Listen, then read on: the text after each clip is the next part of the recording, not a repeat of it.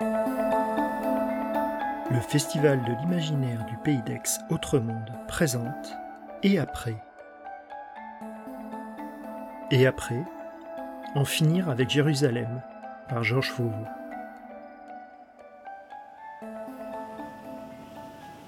Olivier venait de reprendre conscience au bord d'une route. Elle chenillait sur une falaise. La pique de pierre grise surplombait une mer vineuse, déchaînée malgré l'absence de vent. Il se croyait dans son canapé à lire une novella sur le monde d'après. Un vieil autocar grimpa la côte et ne s'arrêta pas. Sur la plaque de destination, Olivier lut Innsmouth.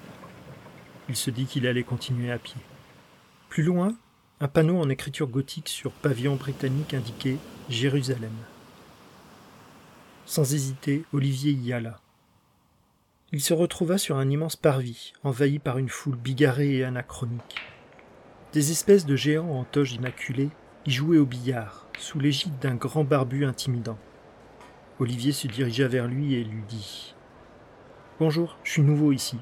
Vous êtes qui? Dieu, Jéhovah ou Jupiter? Le barbu à la voix de Rogom le toisa d'un regard insolent et cracha Mour, appelle-moi Mour. Alan. Et Olivier sut enfin avec certitude. Son soupir de soulagement ne lui échappa pas. Il y avait déjà un bon moment qu'il ne respirait plus. Le monde d'après Il y était. Son monde d'après, bien à lui. Il les avait bien mérités, ses enfers et ses paradis, ses démons et ses merveilles. Il les avait nourris par ses lectures tout au long de sa vie, définitivement ponctuées.